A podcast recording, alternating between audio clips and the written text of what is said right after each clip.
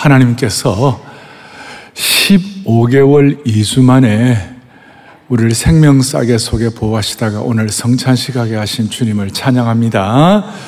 너무 감사하고 영광스러운 일입니다. 오늘은 그래서 믿음의 실체에 대해서 좀 본질과 핵심을 좀 같이 나누고자 합니다. 우리가 예수님을 믿는다는 것과 예수님을 믿는 자답게 산다는 것은 조금 차이가 있는 것 같아요. 오늘 우리 모두는 이 성찬식에 참여하면서 예수 믿는 사람일 뿐만 아니라 예수 믿는 자답게 사는 축복을 주셔야만 되는 것이에요. 우리가 그렇게 좀 살았으면 좋겠어요. 지난 토요일날 우리가 마이크 펜스 부통령 그 간증이 우리에게 좀 와닿은 것 중에 하나가, 그분은 그래도 예수 믿는 자답게 사는 그 증거를 보잖아요. 본인은 성경을 읽을 때에 지혜를 얻기 위해서도 읽지만 그보다 더 중요한 것은 말씀을 순종하기 위하여 읽는다고, 그것은 예수 믿는 자답게 사는 것이라고 말할 수 있는 것입니다. 그래서 오늘 어떻게 하면 우리의 인생의 순례길 가운데 한결같이 시종일관 예수 믿는 자답게 우리가 믿을 수 있겠는가.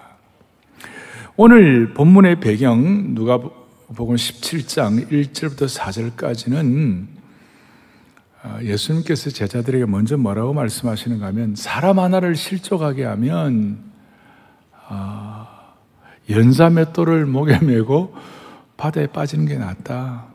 또 반대로 형제가 일곱 번 잘못하더라도 하루에 일곱 번씩, 마태복음 같은 데는 사백구십 번씩 용서하라. 이게 어떻게 가능하겠냐? 아마 형제를 실족해가지고 잘못한 사람이 연자 몇 돌을 목에 메고 바다에 빠져 죽는다면 오늘 이 자리는요, 연자 몇 돌 익사자들로 여기 그, 그, 그 시신들이, 연자 몇 돌 익사 시신들이 여기 둥둥둥둥 떠다닐 거예요 아마. 그리고 또 하루에 일곱 번씩 용서한다, 용서받고 또 용서하고 뭐 일곱 번씩. 그러니까 제자들의 입장에서는 자신들의 실력과 능력으로는 이건 불가능하다, 너무 안 되겠다, 이거는 힘들다, 이거는 이거는 이건 정말 임파서블이다. 그러니까 오늘 오 절에 제자들이 뭐라고 하냐, 주님 이건 우리 힘으로 안 되니까 우리에게 믿음을 좀 더해 주십시오. 우리에게 믿음을 주십시오. 믿음을 더해 주십시오. 그래갖고 믿음을 요구했어요. 또 나름대로 자기들은 예수님 따르는 뭐 몇 년 동안의 헌신도 있고 어, 뭔가 이렇게 뭔가 애를 쓴 어떤 그런 그 자기들의 어떤 히스토리를 가지고 주님 앞에 믿음을 다하소서 그렇게 얘기를 했다고요? 그런데 믿음을 구했는데 예수님은 약간 이해가 되지 않는, 어떻게 보면 좀 뜬금없는, 갑작스럽게 종의 자세를 가져야 한다. 그러니까 믿음을 다하소서 그랬는 주님은 종의 자세를 가져야 한다. 누가 하루 종일 밖에서 일하고 하루 종일 고생한 그 종에게 주인이 수고했다고 해서 야, 밥 먹으라, 그렇게 하지 않는다는 거예요. 오히려 너 종이니까 팔 절에 식사 준비 더 하라. 그리고 애를 많이 썼는데 구 절에 보니까 종이 그 명령을 지켰다고 주인이 종 보고 야, 감사하라, 감사하다 이런 말 안 한다는 거예요. 더더구나 아주 절정은 뭐냐면 십 절에 그렇게 애쓴 종이 주인에게 그렇게 수고를 한데도 불구하고 우리는 무익한 종이다, 내가 그냥 해야 할 것 했다고. 그러니까 이 종의 섬김의 어떤 실천이 네 번을 겹쳤어요. fourfold. 네 번을, 네 번을 겹친 거예요. 그러니까 제자들의 입장에서는 믿음을 더해달라, 큰 믿음 더해달라 그랬는데 주님은 단호하게 아니야, 너희들은 종의 자세를 가져야 돼. 이런 말씀을 우리가 듣고 마음이 좀 편하지가 않아요. 그러니까 종은 고대 사회에서 인권도 없는 것 같고 주인의 소유물 취급을 아무리 받았다 하더라도 어떻게 사랑의 원자탄 되시고 사랑의 본체이신 예수님께서 이렇게 좀 매정하게 말씀하시나, 어떤 면에 좀 섭섭할 수 있는 것이. 그러니 오늘 이 말씀은 세상의 가치관과 세상의 흐름에 오염된 우리의 마음으로는 도저히 이해할 수 없는 수준 높은 말씀이요, 어떻게 보면 혁명적인 말씀이요, 완전히 어떻게 새판짜기를 위한 말씀이 아닐까. 믿음을 더해달라고 하는데 왜 주님은 정오의 자세를 말씀하셨을까? 그래서 먼저 오늘 첫 번째 성찬을 앞에 놓고 첫 번째 우리가 생각할 것은 뽕나무 뿌리가 어떻게 뽑히느냐. 우리에게 믿음을 다하소서 그랬는데 주님께서는 육 절에 겨자씨 하나일 만한 겨자씨 하나일 만한 믿음이 있었더라면 이 뽕나무 뿌리가 뽑혀 바다에 심기우라 하였을 것이요. 그러니까 제자들의 입장에서는 좀 큰 믿음 가져야 어떻게 연자맷돌 이런 실수를 안 하고 또 일곱 번씩 용서하는 이 큰 믿음 있어야 되는데 어떻게 큰 믿음은 됩니까? 그러니까 주님께서 말하냐, 아니야, 큰 믿음이 필요한 것이 아니라 지금 겨자씨 하나일 만한 믿음이 필요한 거야. 그럼 겨자씨 하나일 만한 믿음이 뭔가? 겨자씨 하나일 만한 믿음이 뭔가? 여러분, 뽕나무 뿌리가 뽑히는 것 자체가 기적이에요. 여러분 그 어, 식물들을 보면 뽕나무 뿌리는 아주 깊고 뿌리가 많아요. 웬만한 힘이 아니면 포크레인 뭐 이런 거 없으면 아마 뽕나무 뿌리 다 못 뽑을 거예요. 아니면 위에 크레인이 내려와가지고 번쩍 이렇게 뭐 뽑아, 그것도 뭐 그 당시에는 크레인도 없었으니까. 더더구나 뽕나무 뿌리가 뽑혀가지고 바다에 심겨서 바다에서 자란다, 그거는 더 불가능해요. 뭐라고 말씀하십니까? 기적 같은 거 아니면 안 된다는 거예요, 이것이. 기적같이 기적을 일으켜야 뽕나무 뿌리가 뽑혀지고 기적을 일으켜야 뽕나무 뿌리가 바다에 심겨지는데 주님의 말씀은 그 기적 신경 쓰지 마라. 너희들이 필요한 것은 겨자씨 하나일 만한 믿음이야. 그러니까 오늘 주님이 말씀하시는 신앙의 본체, 믿음의 핵심은 뭐냐 하면 겨자씨처럼 작은 것이지만 거기에 믿음의 능력이 담겨 있는데 중요한 것은 뭐냐? 기적 갖고는 사람이 안 바뀐다는 것이에요. 기적과 이적으로는 사람이 쉽게 바뀌지 않는다는 것이에요. 예를 들어서 가장 큰 기적이었던 요한복음 십일 장에 나사로가 살아난 사건, 그걸 보면 사람들이 다 뒤집어지고 사람들이 다 회개하고 다 믿음 가져야 될 터인데 어떻게 했습니까? 많은 사람들이 나사로가 살아난 것 보고도 오히려 예수님을 죽이려고 모의한 것이에요. 삼십팔 년 된 병자가 기적처럼 나왔는데 그걸 보고 감동 감화받아가지고 변화된 것이 아니라 많은 사람들이 오히려 안식일에 예수님을 잘못했다고 올가매려고 한 것이에요. 여러분, 예수님의 그 사역에 공생의 초창기 때, 이럴 때는 예수님 기적을 많이 행하셨는데 예수님의 가장 중요한 사역은 십자가 사역이었어요. 주님의 공생의 끝으로 가면 갈수록 주님은 오히려 기적을 행하지 않으셨어요. 왜냐하면 기적이 사람을 변화시키는 것이 아니고 기적보다 중요한 평범한 일상사에서 승리하는 것이 참된 믿음의 요체이다. 그 참된 믿음의 요체가 뭐냐? 믿음의, 큰 믿음의 실체가 뭐냐? 그것이 바로 오늘 칠 절부터 십 절까지 있는 이 믿음의 핵심이 바로 섬김이다. 섬김이 네 번이나 겹치는 것이다. 그러니까 사람들은 큰 거 한 방을 요구하는데, 대단한 믿음 큰 거 한 방을 요구하는데, 주님은 믿음의 실체와 본질이 아니야. 그거 진짜 중요한 건 뭐냐?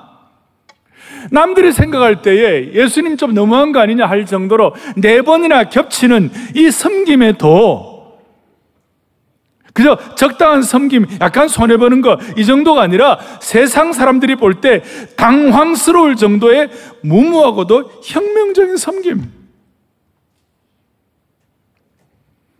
어떤 좀, 어떻게 보면 좀 극단적인 그런 것이 있는 것이에요. 그러니까 이 세상에서는 무모한 것처럼 보여도 하나님 나라에서는 이것이 믿음의 실체요, 본질이라는 것이. 그리고 사람마다 뽕나무 뿌리가 있다. 사람들마다 쓴 뿌리가 있다. 사람들마다 상처에 깊은 뿌리가 있는데 그걸 처리하려면 오늘 성찬 앞에 놓고 우리가 이 십오 개월 동안 공식적으로 하지 못했던 이 성찬 앞에 놓고 저와 여러분에게 지난 십오 개월 동안 있었던 수많은 쓴뿌리들, 수많은 뽕 나온 뿌리들이 어떻게 이것이 뽑혀질 수가 있겠는가? 그 어려움을 해결할 수 있는 것이 무엇일까? 섬김에 대한 올바른 깨달음을 가져야 한다. 어떻게 보면 거룩한 그게 학처방이야. 그게 학처방. 저도 한 사십여 년 사역을 하면서 수많은 난관들이 있었고 우여곡절이 많았습니다. 뭐 저의 부족함 때문에 생긴 것일 수도 있고 또 외적으로 또 어려움을 당하는 것일 수도 있고 다 있었는데요. 야, 나 정말 이걸 어떻게 사역하지 하면서 사역의 난관 가운데 참 마음이 아플 때가 있었는데 그때마다 저 같은 경우는 어떻게 주님이 해결해 주시는가 하면 아, 내, 내, 내 목회의 본질이 뭔가? 무슨 뭐 단임 목회자라고 뭐 이렇게 자리에 포지션하는 그게 아니고 섬김이 요체구나. 내가 주님 앞에 서는 그날까지 끝까지 내 사역의 본질은 섬김이구나. 이걸 생각하고 다시 이걸 회복하는 순간 많은 난제들이 해결되는 것을 경험했습니다. 그런데 오늘날 수천 수만의 책들과 여러분 유튜브는 오늘도 당신이 원하는 대로 당신 자기 중심의 삶을 살라고 하는 메시지를 계속 보내고 있는 거예요. 변화되기 전에 제자들도 똑같았습니다.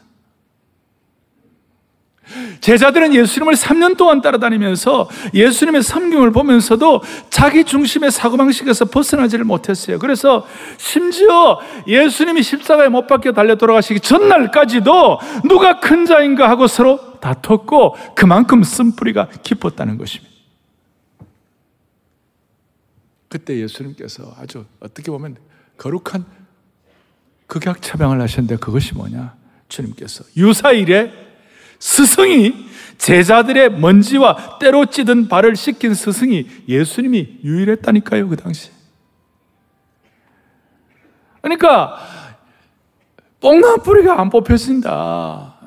더 큰 믿음 요구하지 말고 한방 요구하지 말고 일상의 삶에서 너희들이 깨닫는 것이 있어야 되고 그 가운데서 섬김의 도가 무엇인지 제대로 알아야 한다. 오늘 성찬식을 앞에 두고 믿음의 한방을 생각하지 말고 내 중심의 뽕나무 뿌리를 뽑는 그런 실체가 있는 성찬식이 되기를 바라는 것입니다. 가톨릭은 성사라 그래가지고 거룩한 예식을 일곱 가지를 합니다. 여러 가지 뭐 고해 성사, 마지막 정부 성사까지를 하는데 우리 우리 프로테스탄트는 두 가지밖에 없습니다. 세례와 성찬입니다. 그런데 우리 프로테스탄트 안에 브레들은 형제 교단이라고 있습니다. 거기는 이 성례가 세 가지예요. 세 가지 세례와 성찬과 세족식이 있습니다. 오죽하면 자기 중심의 뽕나무 뿌리를 뽑으려면 예수님의 세족식을 기억하라 그것이죠. 그래서 겨자씨와 같은 믿음은 네 번의 겹침의 섬김에서부터 시작한다는 것입니다. 한 번 더 확인하죠. 칠 절에 예수님께서 참된 섬김의 표준을 제시해 주시는데 섬김의 깊이와 본질을 말씀하시는데 그리스도인답게 섬김의 어떤 표준, 그 소위 썰번 리더십의 스탠다드를 보여주신 거예요. 그러니까 섬김의 어떤 표준을 보여주신 것이에요. 칠 절에 밭에서 돌아오면 그대로, 그대로 가 앉아가지고 밥 먹으러 할 사 어디 있냐? 없다는 거예요. 하루 종일 밖에서 밭이라고 돌아왔는데 오히려, 어? 오히려, 오히려 도리어 먹을 거 준비하라고 팔 절에. 먹을 거 준비하고 띠를 띠고 먹고 마시는 동안에 수종 들고 너는 그 후에 먹고 마시라 하지 않겠는가? 구 절에 보니까 한 단계 더 올라가는 거예요. 명한대로 하였다고 종에게 감사하겠느냐? 하루 종일 바깥에 열심히 하고 집안일도 애쓴다고 주인이 종에게 감사하지 않는다는 건 당연한 거라는 것이죠. 그리고 기가 막힌 건 십 절에 그렇게 애를 쓰고 쓰고 했는데 오히려 나는 무익한 종이다.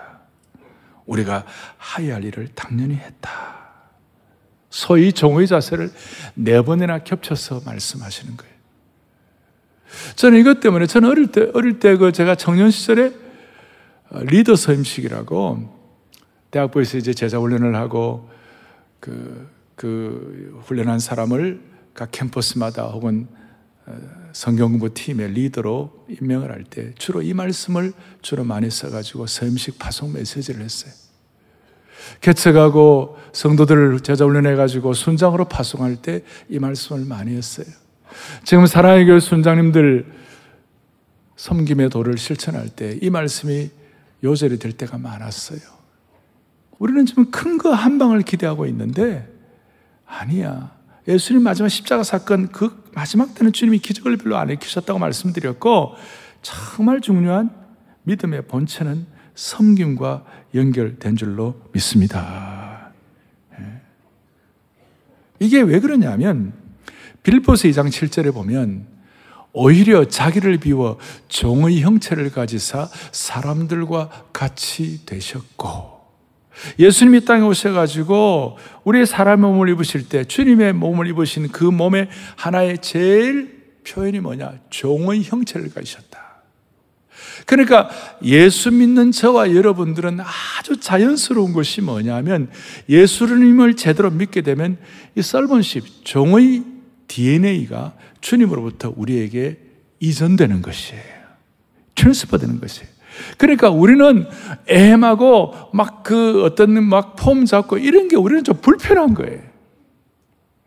제가 오늘 너무 진지하게 말씀하니까 여러분들이 받아들이는 분도 진지하게 받아들이는데 뭐 좋은 거라고 생각해요. 그런데 다시요, 예수 믿고 구원받고 하나님의 자녀가 되면 자연스럽게 예수님의 종됨, 예수님의 그 종의 디엔에이가, 종의 유전자가 우리에게 이식된다니까요.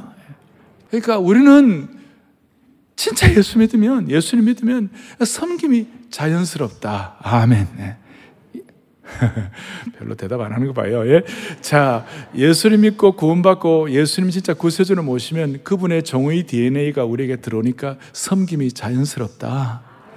아멘, 아멘. 자연스럽다, 자연스럽다. 예. 이걸 깨달으면 누구를 원망할 것도 없고 섭섭해할 것도 없고 은혜의 길이 열리는 것이, 이걸 잘하면 시험 들 것도 없고 상처받을 것도 없고 은혜의 얕은 물가에서 헤맬 필요도 없는 것이. 섬김에 관한 은혜를 제가 저의 영적인 간접 멘토라고 할 수 있는 토마스 아켄피스는 뭐라고 얘기하는가? 이 섬김에 대해서 예수 믿을 때 주님의 헤아릴 수 없는 은혜를 무엇으로 보답할까? 우리가 예수 믿고 구원받은 하나님의 백성들이 주님의 헤아릴 수 없는 은혜를 무엇으로 보답할까? 내 소원은 단 하루라도 주님의 크신 은혜에 합당한 섬김을 갖는 것이다. 섬과 봉사를 갖는 것이다. 그러니까 섬김은 내가 무엇을 하나님께 해드린다는 개념보다도 받은 은혜, 예수 믿고 구원받은 사람들은 이것이 자연스럽다 이 말이에요. 조금 더 깊이 들어가면 우리는 하나님의 자녀가 된 특권을 받은 줄로 믿습니다. 그러니까 신실한 하나님의 자녀의 특권이 있다면 자연스럽게 신실한 종의 은혜가 우리에게 같이 가는 것이에요. 그러니까 자녀의 특권과 종됨의 역사가 같이 가는 거예요. 그러니까 그런 은혜를 받은 공동체나 단체가 얼마나 막강한지, 얼마나 영광스러운지, 얼마나 깊이가 있는지. 오늘 암예배 때 우리가 성찬식을 하면서 평소보다 좀 우리가 여유를 갖고 오늘 십오 개월 이 주 만에 하기 때문에 좀 여유를 갖고 성찬식을 했어요. 그러니까 너무 주님이 주시는 은혜가 컸어요. 그리고 그 감격과 기름 부음이 충만해가지고 마음속에 확증이 생긴 거예요. 이런 공동체, 이런 기름 부음, 이런 교회의 영광을 누가 감히 훼손할 것인가? 그것은 바로 우리가 하나님의 자녀의 특권의식과 우리의 종됨이 지혜롭게 균형을 이룰 때 가능한 것이에요. 이것이 바로 예수를 믿는다는 것과 함께 예수님을 믿는 자답게 사는 것입니다. 제가 이런 말씀을 드리면 어떤 분들은 좀 가혹하다, 좀 억울하다, 그렇게 속상할 분들이 있을지 모릅니다. 주님은 나에게 무슨 억하심정이 있어서 그렇게 네 번이나 겹치는 섬김을 요구하시나 그런 마음이 들 수도 있습니다. 제가 미국 신학교 다닐 때 들었던 참 유명한 일화가 있습니다. 디오도로 루즈벨트라고 지금부터 한 백십여 년 전에 미국 팔 년 동안 통치한 대통령이 있었는데 그 당시는 비행기가 없었기 때문에 이분이 사냥을 좋아해서 아프리카 지역에 가서 사냥을 했습니다. 그리고 사냥을 하고 이제 아프리카에서 미국으로 돌아오게 되었습니다.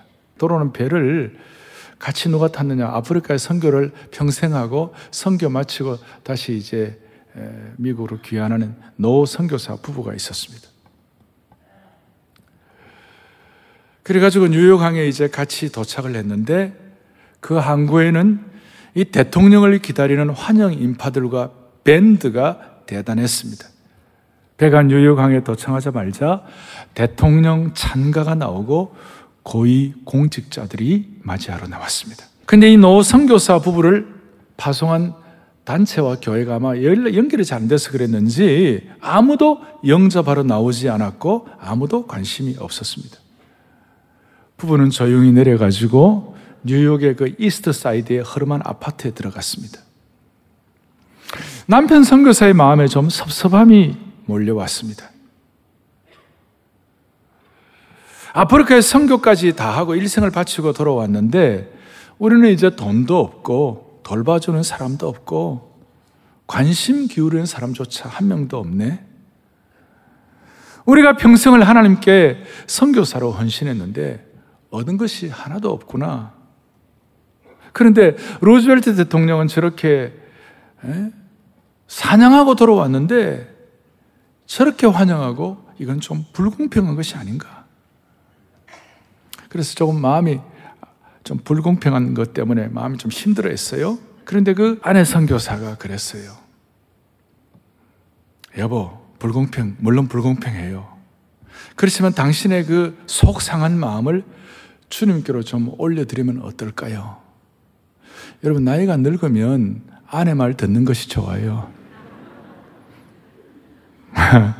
그러니까 어, 들으면 어떻겠냐, 아, 주님께 좀 올려드리면 어떻겠냐. 그러니까 남편이 그 말 듣고 침실에 가가지고 무릎을 꿇고 간절히 기도를 했습니다. 시간이 꽤 흐르고 나서 남편의 얼굴이 나름 환하게 밝아져가지고 그 방을 나왔습니다. 그래서 아내가 물었어요. 여보, 기도하니까 어때요? 그러니까 남편이 이렇게 대답했습니다. 주님 앞에 무릎을 꿇고 내가 불평하는 마음을 다 올려드렸지. 예. 올려드렸어요. 주님, 저렇게 대통령은 환영받는데 나에게는 신경 쓰는 사람 없는 이 상황 자체가 섭섭합니다. 주님, 우리를 잘못 대우하시는 거 아니냐고. 주님, 우리 좀, 좀 너무 섭섭하게 대하는 거 아니냐고. 그랬더니 주님이 내게 뭐라고 말씀하시는지 알아? 그때 주님이 작은 목소리로 내게 이렇게 속삭이시는 거예요. 뭐라고 말씀하시는 거야? 얘야, 너는 아직 집에 온 것이 아니다. 여기는 너의 진짜 집이 아니야. 너 집에 온 거 아니야. 여기는 진짜 집이 아니야. 신앙생활하면서 억울한 일도 많고 힘든 일이 많아요. 그래서 우리가 억울함을 하소연하기도 하고 섬김 얘기하면 열받을 때가 많아요. 그런데 여러분, 그럼에도 불구하고 우리가 섬겨야 할 이유는 여기가 진짜 집이 아니고 진짜 집을 주님이 예비하고 계시는 것입니다. 주님은 진짜 집이 여기에 있어. 나와 함께 영광의 보좌에 앉아. 이렇게 말씀하시면서 주님이 우리를 섬겨 주실 것입니다. 저는 참, 참, 참, 참 치유가 되는 것이 뭐냐. 누가복음 십이 장 삼십칠 절인데 아주 기가 막힌 말씀이 있어요. 같이 우리 보겠습니다. 주인이 띠를 띠고 그 종들을 자리에 앉히고 나와 수종 들리라. 할렐루야. 여러분, 그날이 오면 예수님이 그 주인께서 띠를 띠고 그 종들을 자리에 앉히고 수종들어 주실 것입니다. 만왕의 왕이시고 만주해 주신 하나님께서 종으로서 우리를 수종 드실 때 우리의 모든 것이 보상이 될 것입니다. 그래서 좀 억울하더라도, 좀 안타까운 일이 있더라도 우리 주님 이 믿음의 본체를, 실체를 우리가 확인하면서 우리의 믿음을 make a double, your faith make a double, 우리의 믿음을 더블로, 트리플로, 포폴드로. 여러분, 오늘 우리가 이 말씀을 처음 볼 때 어떻게 보면 인식론적으로 뽕나무 뿌리가 어떻게 뽑혀지지, 뭐 이런 거, 믿음이 더하는 게 뭐지, 이런 걸 생각할지 모르지만 결국은 뽕나무 뿌리가 뽑히는 것은 작은 겨자씨 같은 믿음에서 시작이 되는데, 그 작은 겨자씨 같은 믿음은 바로 우리의 작은 섬김에서부터 시작되는 것입니다. 살맛이 안 나도 가족 좀 더 잘 섬기고, 힘들어도 교우들 섬기고, 이해가 안 가도 나는 죽을 때까지 섬김의 도를 실천해 보리라. 그럴 때 주님께서 수군을 들으시고 여러분들을 섬겨 주실 것입니다. 이 땅이 진짜가 아닌 것입니다. 이제 우리가 성찬식을 거행을 하겠는데, 우리 주님은 아무 흠도 없고 거룩 거룩하신 분이 죽임을 당하시고 섬기셨습니다.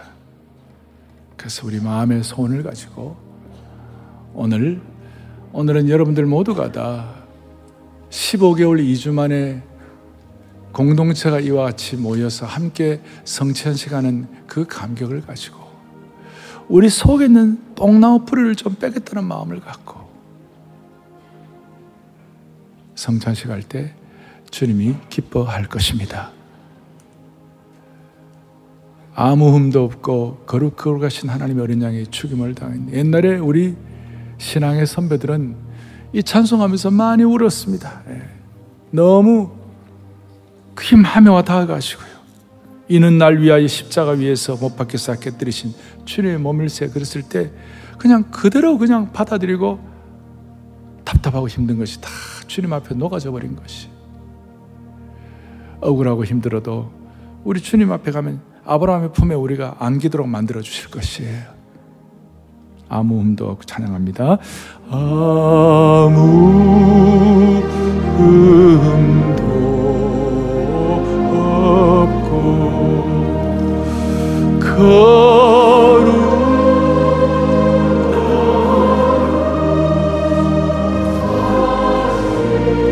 주 하나님 어린 양이 주 하나님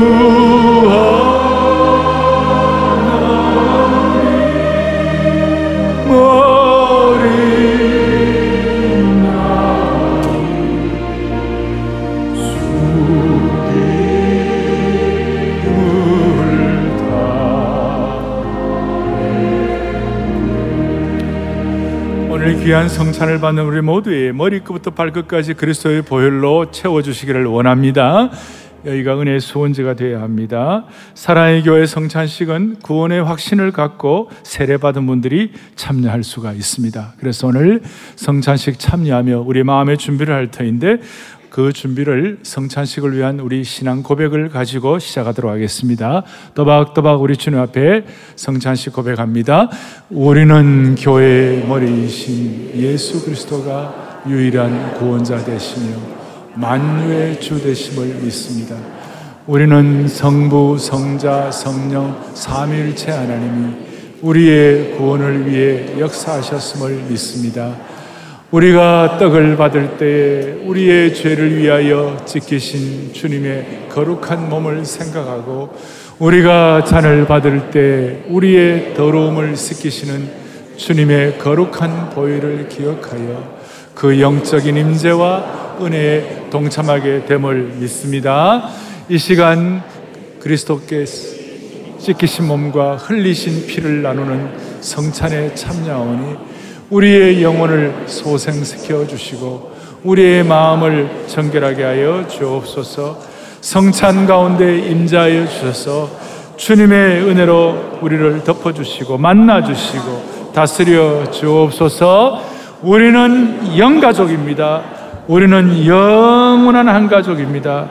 우리는 예수 그리스도의 생명을 누리는 영원한 공동체입니다. 아멘. 여러분들 들어오실 때 다 우리 성찬 패키지를 다 받으셨습니다. 조심스럽게 위에 있는 얇은 우리 비닐 첫 번째 있습니다. 얇은 걸 이렇게 잘 떼시기를 바랍니다. 그리고 떼신 떡을 손에 들겠습니다. 주께서 잡히시는 밤에 떡을 가져 살해하시고 떡을 떼어서 이 떡은 너희를 위하여 깨뜨리시는 주님의 거룩한 몸이라고 말씀하셨습니다. 우리 함께 떡을 가지고 우리의 삶을 주님께 온전히 의탁하겠다고 그런 마음을 가지고 다 함께 주님의 몸을 기념하겠습니다.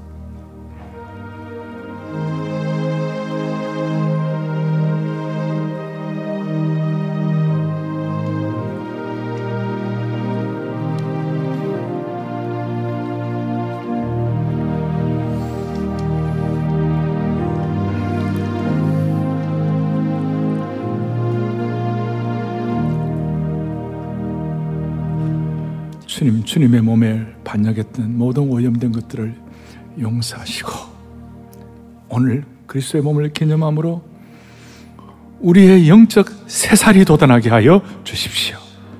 그런 마음으로 이 절을 찬양합니다. 이는 날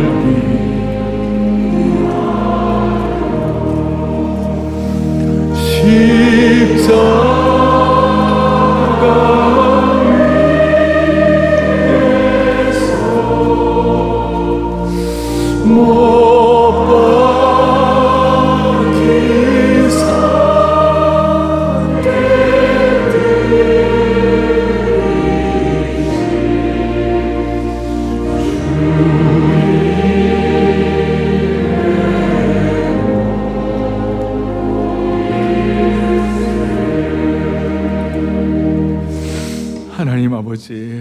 코로나를 핑계로 숨어 들어온 은밀한 죄들이 있다면, 오염되고 부끄러운 것들이 있다면, 오늘 이 성찬을 통하여 우리의 몸이 다 이런 약점으로부터 정리되게 하여 주시기를 원합니다. 이 떡이 치유와 회복의 떡이 되게 하여 주시옵시고, 지난 십오 개월 이 주를 생명 싸개로 보호해 주신 하나님의 은혜에 감사하는 떡이 되게 하여 주시옵시며, 다시 한번 우리의 오염된 것들이 정리되고 영혼의 새살이 돋아나는 시간 되게 하여 주시옵소서. 이어지는 그리스도의 보혈의 잔을 통하여 주님과 나만이 아는 은혜의 감탄사, 주와 나와 동행을 하며 나를 친구 삼으셨네, 우리 서로 받은 이 은혜를 알 사람이 없도다 하는 참된 신앙의 순전한 고백이 회복되게 하옵소서. 우리 주 예수 그리스도를 받들어 간절히 기도 올리옵나이다. 아멘.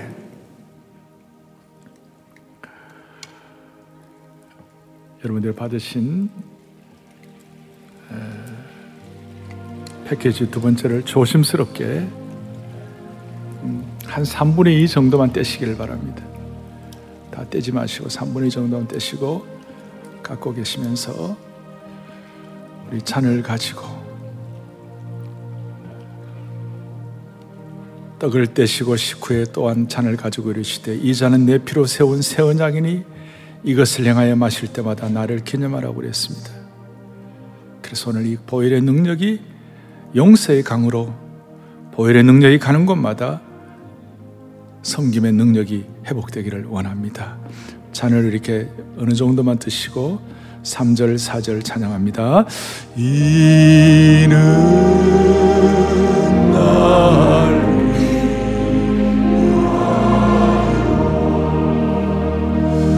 형부 Oh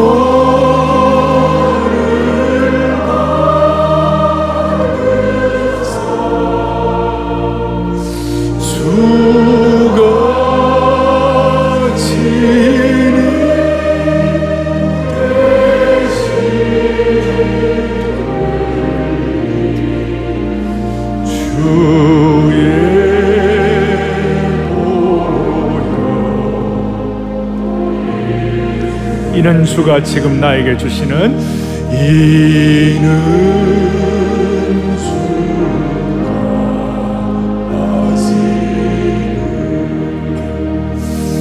나에게 주시는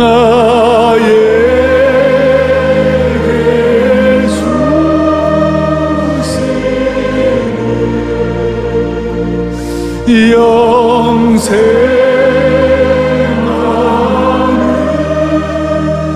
양식이라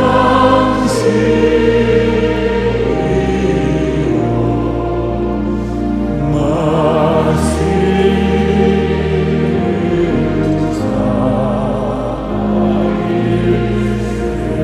찬양을 조금 높이 들고 찬양하리 찬양하리 찬양하리 주의 만한 어린 양 주께 영광 돌리오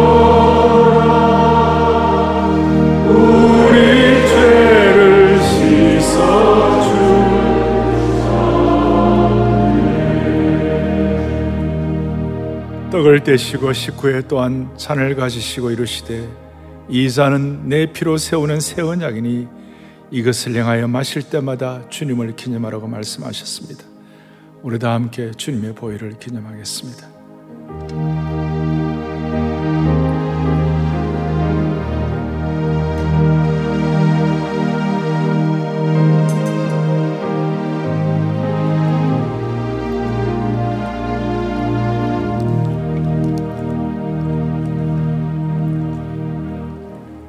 가슴에 손을 얹고 저를 따라하고 합심해서 기도하겠습니다. 기도할 때 하나님 앞에 간절한 마음을 가지고 주님 평생 섬김의 도에 은혜를 부어주옵소서. 그리고 다시 한번 재헌신 감당하게 하여 주옵소서. 그리고 하나님 새 정부를 축복하여 주시옵시고 새 정부가 섬김의 도를 실천하여 대한민국 역사가 참으로 주님 앞에 영광 돌리는 역사가 되게 하옵소서. 그래서 우리 자신과 공동체와 민족을 위하여 간절한 마음으로 주여 성찬의 은혜를 주옵소서. 주여 성찬의 은혜를 주옵소서. 두 번 크게 외치고 다 같이 기도하겠습니다. 주여 성찬의 주여 성찬의 은혜를 주옵소서. 하나님 아버지 하나님 아버지 하나님 아버지 주님의 몸과 피를 받는 이 자리 이와 같이 주님의 명령을 다 행한 후에 나는 무익한 종이라고 고백하는 믿음의 본질과 복음의 생명의 역사를 깨달은 고백적 신앙의 역사가 이어질 수 있도록 한 분 한 분 잡아 주옵소서. 아버지 하나님 아버지 하나님 하나님 아버지 오늘 이 성찬식을 통하여 우리의 속에 있는 딱딱하고 힘든 것들이 봄눈 녹듯이 해결되게 하여 주시기를 원합니다. 그리고 우리가 섬길 능력이 없지만 섬길 능력을 주님으로부터 받아 믿음의 실체를 경험하게 하여 주시옵소서. 우리 온 성도들의 가정과 사랑의 교회뿐만 아니라 한국교회가 하나님의 교회의 영광스러움과 감히 범접할 수 없는 시온의 대로가 펼쳐지게 하여 주시기를 원합니다. 하나님의 나라가 말에 있지 않고 능력 있는 것을 체험하는 성찬식 삼아 주신 줄로 믿습니다. 모든 영광을 주님께 올려드리며 우리 주 예수 그리스도로 간절히 간절히 기도 올리옵나이다.